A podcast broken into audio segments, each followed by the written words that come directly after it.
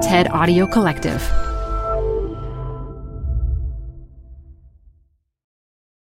This episode is brought to you by Progressive. Most of you aren't just listening right now. You're driving, cleaning, and even exercising. But what if you could be saving money by switching to Progressive?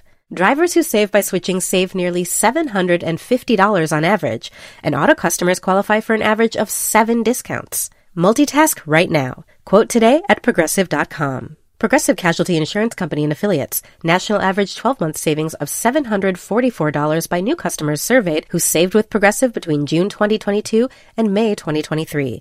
Potential savings will vary. Discounts not available in all states and situations. Hi, I'm Debbie Millman. Canva is great for designing visual content for work, no matter what industry or department you work in.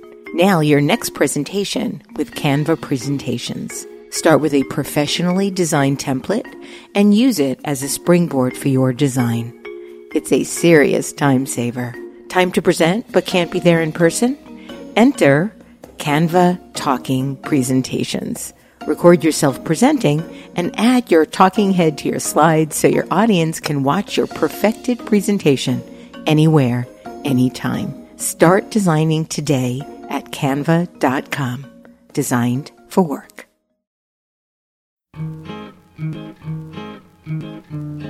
This is Design Matters with Debbie Millman from DesignObserver.com.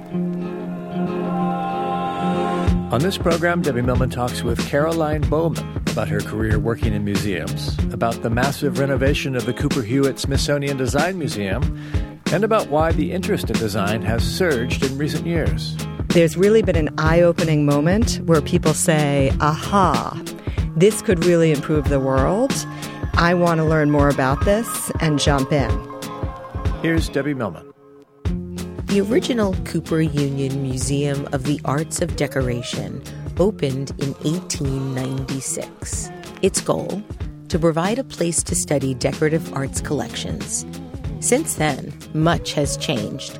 It's now called the Cooper Hewitt National Design Museum, and its mission is to provide a place to inspire, educate, and empower people through design. The museum's biggest change, however, is still to come. After being closed for three years for a major renovation, the museum is scheduled to reopen in December. Caroline Baumann, the museum's director, has been in charge of this $91 million transformation of Andrew Carnegie's old Fifth Avenue mansion. Caroline Baumann joins me today to talk about the renovation and what it means for the design world. Caroline, welcome to Design Matters. Thank you so much. I'm thrilled to be here, Debbie. So, you grew up outside Boston, the daughter of an American mother and a Swiss father. How did that unique combination influence you? Well, it was a very unique combination, including how they met. Oh, I always yeah. love those backstories. Tell well, us. Well, since we dove right in with the personal, they were both Fulbright scholars and living in Paris in the late 50s and they were invited to a Fulbright ball that was a masked ball. So my father came in the likes of Charlie Chaplin with the black tuxedo, and my mother came as a Japanese woman. They met there, and fast forward, we were born in Paris and moved to north of Boston when I was very young. But that unique combination resulted in a real love for culture, a love for objects, a love for experimentation, through my father's love for science and physics and engineering. And we were constantly going to France and to Europe for about three months every year, thanks to having a flexible schedule of a, a father as a professor. So we visited every chateau in France and, you know, we're constantly going to museums and inspired through looking at objects from all ages. So I understand that one advantage of your Swiss heritage was your grandfather's old printing press, which was housed in your basement. I read that when your grandfather wasn't making his own stationery, it became your de facto dollhouse. That is true, but I must say I was quite a nerdy child, and all of the different unique pieces of equipment were housed in our basement. What else did you have? The printing press was one of my favorites. So at the age of five, I was printing my own personalized business cards that just said simply Caroline Baumann, obviously when I bored of typography, which was pretty rarely, I would go into our darkroom and develop film alongside my father and one of my brothers, who is an architect today.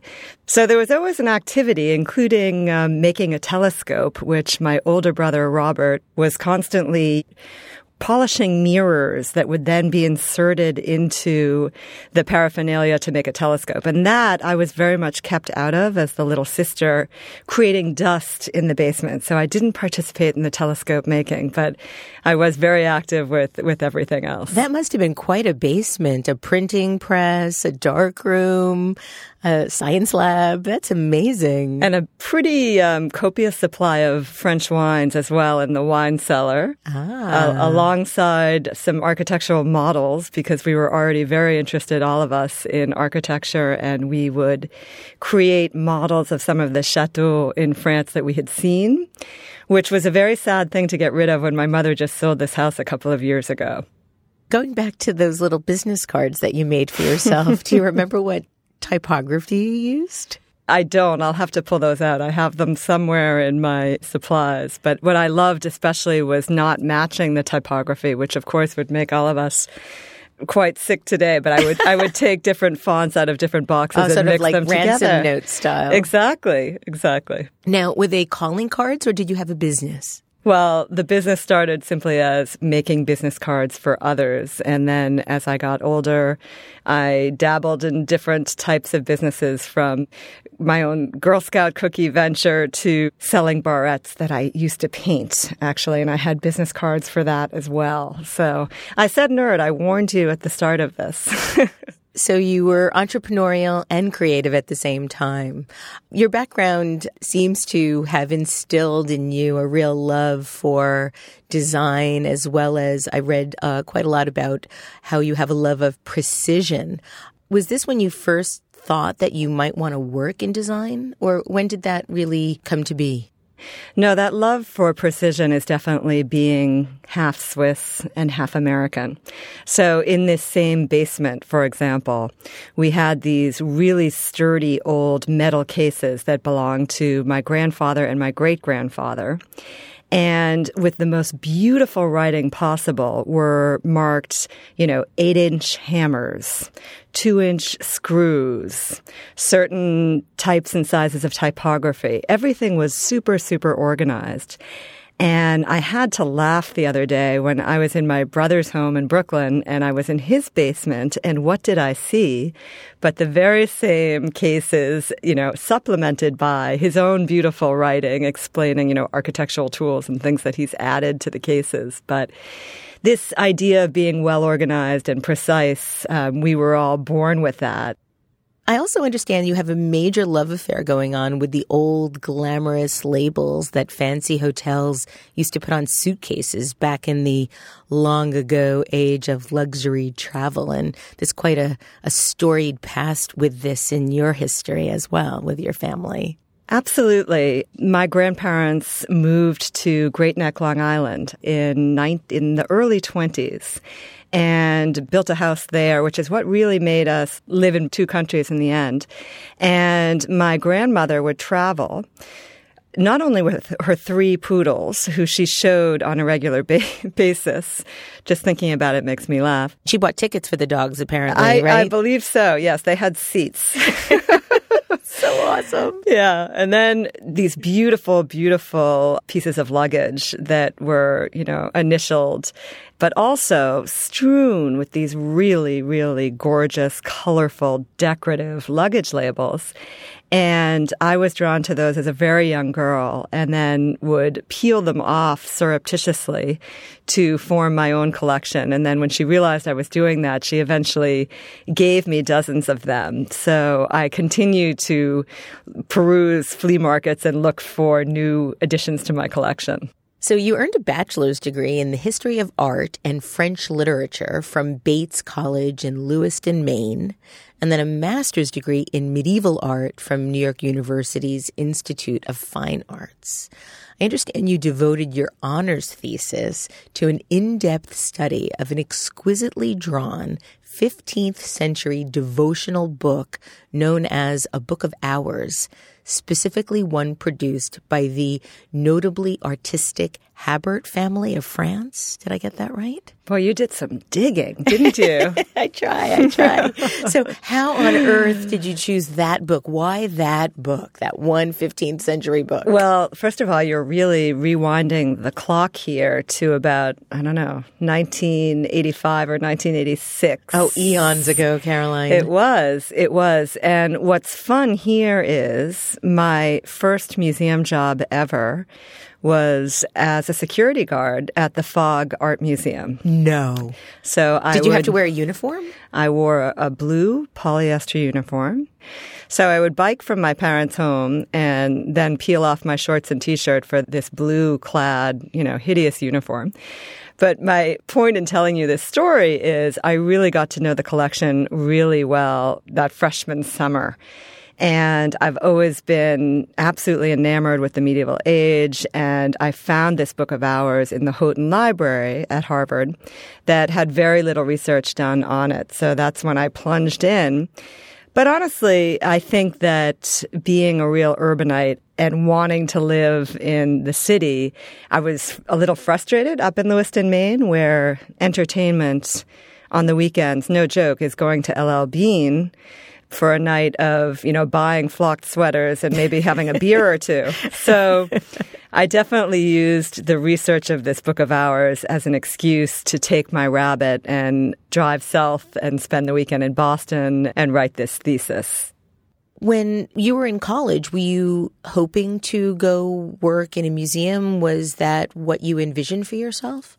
My dream was to be a museum curator or a museum director, which is what led me to this master's program at NYU and to moving to New York. And I very much thought I would get my degree and go somewhere else.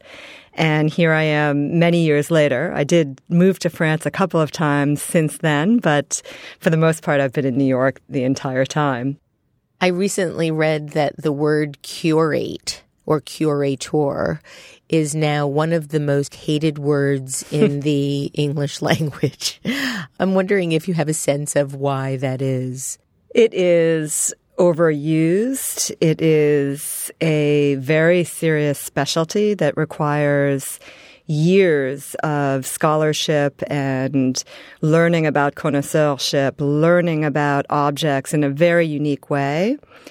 And there's, I think, positives and negatives to the overuse of the word. The negative is for the sake of this great group of curators worldwide.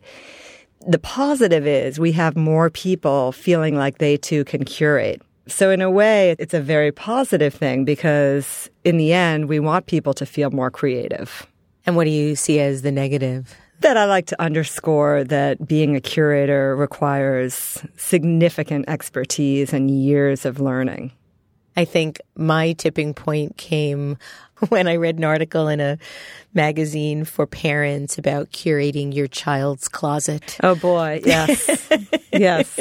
A little over the top.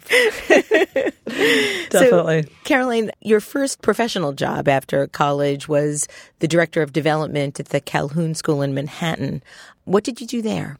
Actually, my very first job out of graduate school was as the art book editor at George Braziller Publishers. Wow. Okay. I did not know um, that. Sorry, well, I missed that. No worries. No worries. And I can't talk about my past and not talk about George Braziller because George is really alone as a publisher back in his day who celebrated the Romanesque, the Gothic, the rarities in the art and design world. George is well into his 90s now. He is still publishing. And because of my French background, he had me at 22 or 23 doing most of the business in France, which was fantastic because I would go and meet with these publishers and talk about how we could co-publish titles.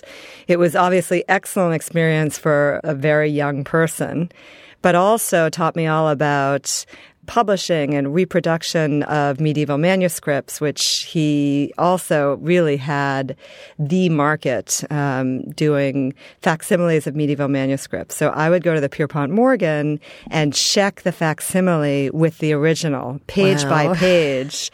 I don't know how allowable or permissible that would be today, but back then, it was a dream come true for someone with a medieval background to be able to look at all of these medieval manuscripts 12 inches away from the page. Did you have to wear the protective gloves? Yes, yes. So that was fantastic. And again, I was in heaven because it was that combination of the museum world, my scholarly background in medieval, and publishing. So it was really a great, great first step. What made you decide to leave? Just change. And, you know, I think when you're that age, you like to, you know, dip your toes into different waters.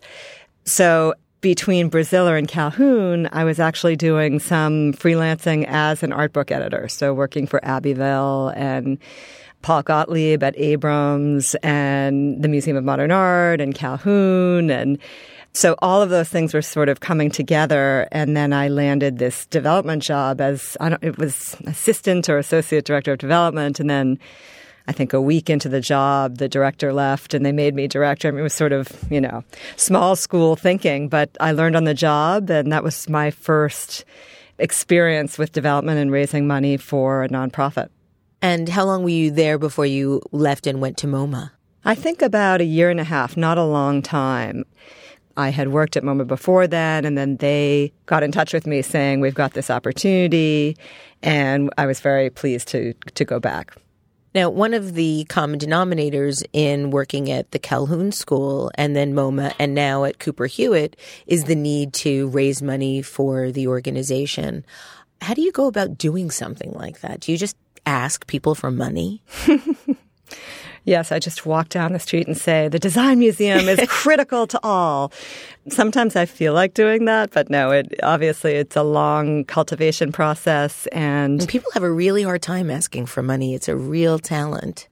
I think it is, but it's also realizing that you Debbie Millman are not asking for money, but you're asking for money on behalf of an institution, something that you wholeheartedly believe in that takes the weight off a little bit. And that's what I always tell donors or friends of Cooper Hewitt when they're asking money on our behalf is that they are asking for support for the strengthening and continuation of the Smithsonian Design Museum to get back to your original question, it's all about fundraising rather than fundraising. So at Cooper Hewitt, we do a lot of events to really raise the visibility for the diverse and many programs that we run given any day. So you joined Cooper Hewitt in 2001. What did you come to the Cooper Hewitt to do?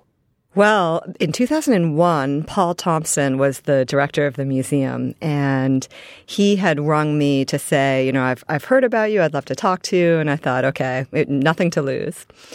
And I must say that within four or five minutes of Paul's wonderful character and witty personality, I thought, hmm, I can really imagine working with this man. So I was his director of external affairs, I think, for the first year, and then was quickly made deputy director of the museum. So Paul and I partnered together hip to hip over the years, really planning and, and laying the groundwork for this massive renovation as we were witnessing lines around the block, people discouraged because they couldn't get into programs, sold out event after sold out event. You know, we were really observing this massive hunger for design and saying, how can we now build up Cooper Hewitt and truly make it America's design museum? What do you attribute this intrigue and fascination about design from the public now? Because it does really seem to be a sea change in awareness. I sincerely believe that people outside our community of the design world, people finally understand or are starting to understand how design permeates everything. And it sounds so simple. I mean, Paul Rand said it years ago, you know, design is everywhere. And you think, okay, well, what does that mean? But especially in today's world where designers impact everything that we interact with, you know, from the headphones on our heads to the watches on our wrists to a straw that cleans drinking water in Africa. I think there's really been an eye opening moment where people say, aha, this could really improve the world. And I want to learn more about this and jump in. Speaking of that straw, the LifeStraw, I read that Forbes determined that the LifeStraw was one of 10 things that could fundamentally change the way humans live on this planet. Exactly. By cleaning dirty water, filtering dirty water, making it drinkable. Exactly, which is why it is really Cooper Hewitt's responsibility to present these ideas and present these themes in exhibitions like Design with the Other 90% you know, it's a challenge for Cooper Hewitt. We don't have, you know, the square footage of the Met or MoMA. So how do we dot all of those I's and emphasize our collection of 210,000 objects that spans 30 centuries, but also discuss design from the full scale from A to Z? So you previously served as the associate director, then the acting director and the deputy director of the museum between 2006 and 2009 and after director Bill Moggridge died. What was it like to work for Bill? Oh. Well, if he were in the room right now, he would say, "She didn't work for me. We worked together." So first and foremost, I think actually he said that to me. Yeah. I mean, first and foremost, he was such a humane and caring and thoughtful man. I loved working with him. I loved learning from him. I loved observing how he ran a meeting and how he found solutions to different problems through a different way of thinking. He was such a terrific breath of air for Cooper Hewitt at a pretty stressful time when we were in the middle of the renovation. And just having someone that didn't come from, you know, 20 years of a museum background, it was a really fresh eye and uh, a real catalyst for all of us across all of the departments. Caroline, last year you were formally appointed the fifth director of Cooper Hewitt Smithsonian Design Museum, and now you are spearheading the grand opening of the renovated and expanded museum in December 2014, the biggest transformation the museum has undergone. Can you tell us all about it? My heart still beats many extra beats when people ask me this question. This renovation represents really the opportunity of a lifetime for Cooper Hewitt because we closed the entire campus and we said, let's renew, let's restore, but let's also stop and think, what do we really want to be when we reopen? We needed more space. We needed more efficiency. We needed to become a 21st century museum experience in every single way. We're being excellent stewards of the Andrew Carnegie Mansion. We wanted to expand. We wanted to open the walls up on the third floor, but we also wanted to do it right. Just to give you a few examples, Andrew Carnegie laid the floors in seven different patterns of teak. And over the course of the years, obviously that teak has worn down quite a bit from visitation, from events, etc. So we found 100 year old teak in Thailand, and we replaced all of the floors in exactly the same pattern as Andrew Carnegie laid them. So anytime anyone dares say to me, why has it taken three years? That's just one of my responses. So I read an article in the Times wherein you stated, looking at the architecture of the building, we've been limited. What made you decide to even stay in the mansion to begin with? That's a key question because anyone in the design community, those of you listening to this, know that to present any contemporary design story, Cooper Hewitt exhibitions team was constantly building walls. Yes, to conceal the Georgian architecture, to conceal that decorative side of the mansion, to get people to really focus on the design story we were trying to tell when we realized that we had the square footage we needed, with the footprint that we had, we thought, okay, how can we do this smartly?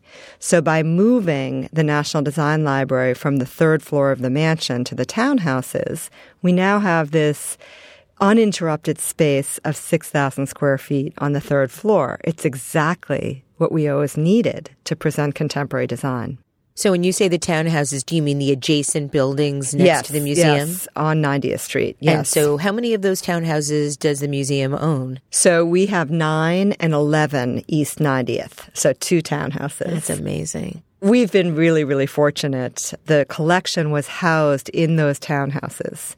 So phase one of the project was moving a great majority of our 210,000 object collection to a professional facility in New Jersey that we now lease.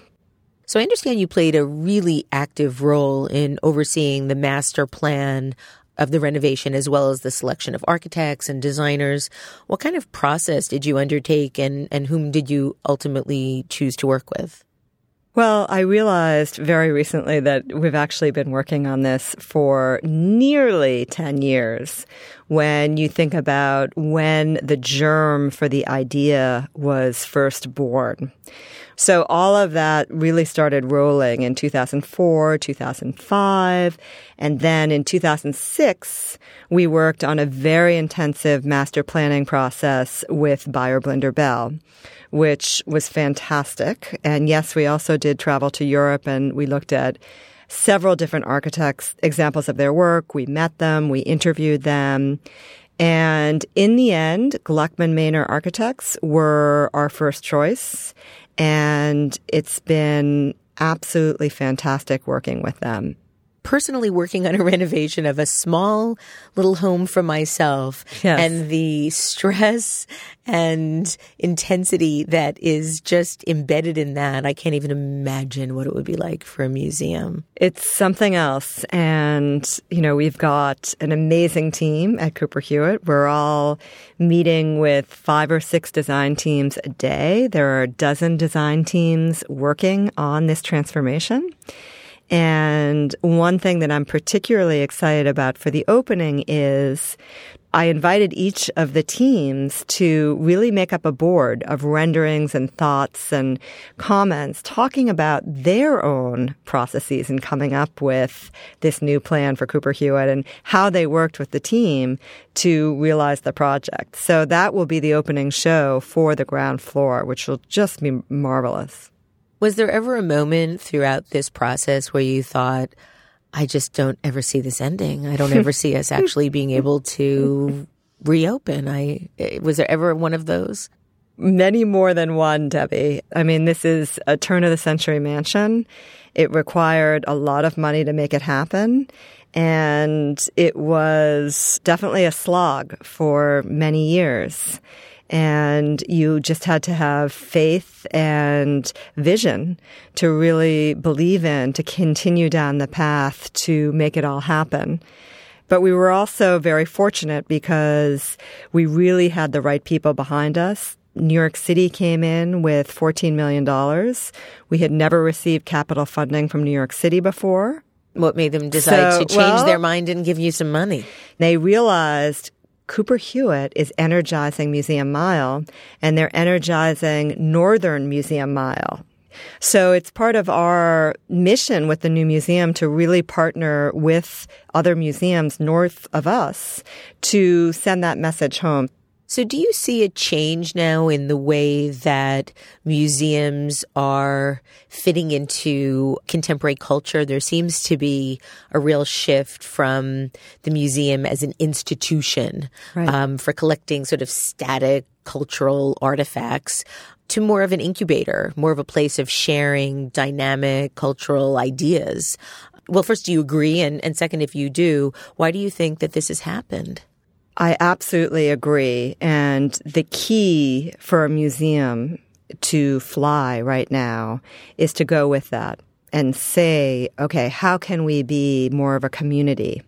How can we inspire those ideas? It's very much stress the community. So same idea with all of this interaction that we'll be introducing with the new pen and the 15 digital tables that will be interspersed throughout the museum. We want people to meet each other at Cooper Hewitt. We want people to talk about design and participate as designers at Cooper Hewitt. So it's a whole new way of thinking by embracing this interactivity and embracing the digital world in a whole new way that's not telling you to look at your iPhone and be in your own silo learning about design objects, but rather look around, learn with others, collect objects from the collection, and play designer. Talk about the pen. I've been reading about this pen, this magic pen. Talk about the pen. What is this pen? well, getting back to this idea of the closed years at Cooper Hewitt, it gave us time to sit back and think how can we elementally change the museum visitor's path and experience. What can we inject into this that will be different and really expand the walls of Cooper Hewitt like never before? So that's when the pen idea was born. And it was born very much just like that, like, let's do a pen. The one problem was, and now advantage, no museum is doing it. So the pen does two things. It creates and it collects. So say you see a Bertoia chair that you absolutely love. Debbie, I know you would take out your camera and you'd take a picture of the chair, you'd take a picture of the label, and then you'd probably put it on Facebook or save it to your own collection at home. Well, the pen does everything for you. With a real touch of delicacy, you just hit the label with the end part of the pen that's a diagonal.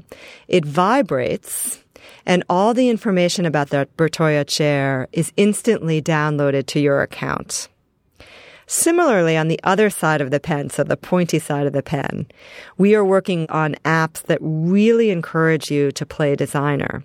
You can draw any line that you would like, from a curvy line to a zigzag line, and what pops up but objects from our collection. We're saying take this digital pen, create think like a designer, play like a designer, be inspired today at Cooper Hewitt, and keep coming back. You're really changing the entire museum experience. Talk about the name change. I mean, you're changing everything. You're changing the building, you're changing the way we interact, but you're also changing some really basic things like the name of the museum is now different we are changing everything, I have to say, and we're really proud of that. We're a place of experimentation. We're a place of positive change.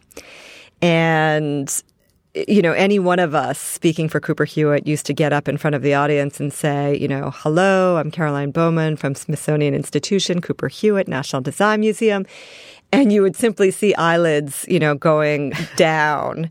So we thought, okay, we've got to make this more succinct. We've got to make this more energetic. So we are now Cooper Hewitt Smithsonian Design Museum. Alongside that came the whole redesign of the custom typeface. And like making our collection accessible to all, we are making our typeface accessible. In what way? It is online and you can download the typeface for free. The next step for us is to ask people, how did you use the typeface? And then we want to cite all of those things on the Cooper Hewitt website. So celebrating that freedom and celebrating the fact that we're sharing our assets. I think in a in a sort of wonderful symmetrical turn of events, there's got to be some five year old somewhere in their basement making a business card out of that typography. Oh, I hope so. I really hope so. Caroline, according to Eddie Opara, the new identity plays it really straight. He described it as having no play on visual or theoretical complexity, no puzzling contradiction or ambiguity, no distracting authorship. What made you decide to take that type of approach? We looked at so many fabulous iterations and ideas that Pentagram came up with. And Cooper Hewitt has changed its name many times. We want this one to stay and we want the typeface to stay so that it really becomes the trademark for the institution. We felt that this was strong, frank, energetic, and really underscores design and the importance of the design museum super clearly. You also worked with Maira Kalman to do a number of books that are also coinciding with the opening and renovation. Both books are out right now. Can you talk a little bit about them because they're both magnificent? Oh, I'd be joyous to. First of all, they're just gorgeously hand illustrated depictions of the objects in the collection. And the A to Z book is really it's meant for children, but I've given it to so many 75 year olds that absolutely love the book. And, and, it's really from aha to zigzag, right? Exactly. Yes. Exactly. Yes. So, and then we've encouraged children to write to us about how they think a museum should be laid out with what objects, and we've come up with a little pen name. So I look forward to receiving and reading those letters about what the young children think we should do. So, as you are also a member of the Citizen Stamp Advisory Committee for the U.S. Postal Service, do you foresee Cooper Hewitt stamps coming anytime soon?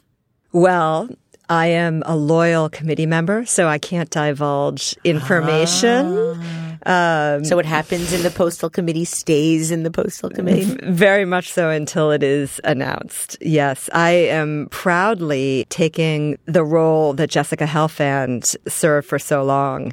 And she asked me to take her place as being the ambassador for design and being a very strong voice, trying to improve the quality of the stamps so that we can mirror some European country stamps. And we are definitely getting there with some more and more thoughtfully designed stamps, die cut stamps, interestingly colored stamps. So it's pretty terrific. When does the museum officially reopen? What is the date? We will be opening on December 12th, 2014, which is exactly the same day that Andrew Carnegie and his wife and daughter rolled up in a horse carriage to 2 East 91st Street and entered the doors of their new home. So some really nice synergy there. Congratulations, Caroline. The whole world is waiting to see the renovated museum. And we can't wait to welcome everybody back. So thank you, Debbie. Thank you for being on Design Matters. You can find out more about the Cooper Hewitt Smithsonian Design Museum on their website, cooperhewitt.org. I'd like to thank you for listening. And remember, we can talk about making a difference, we can make a difference, or we can do both. I'm Debbie Millman, and I look forward to talking with you again soon. Design Matters with Debbie Millman is recorded at the Masters in Branding Studio at the School of Visual Arts in New York City. It is produced by Curtis Fox Productions with technical assistance by Rainey Ortica. The show is published exclusively by DesignObserver.com. You can subscribe to this free podcast in the iTunes Store.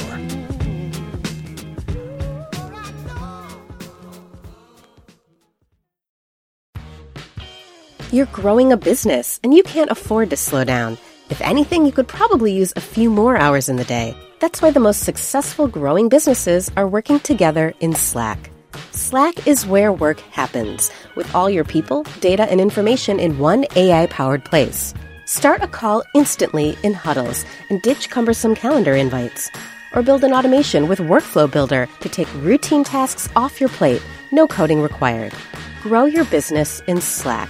Visit slack.com to get started.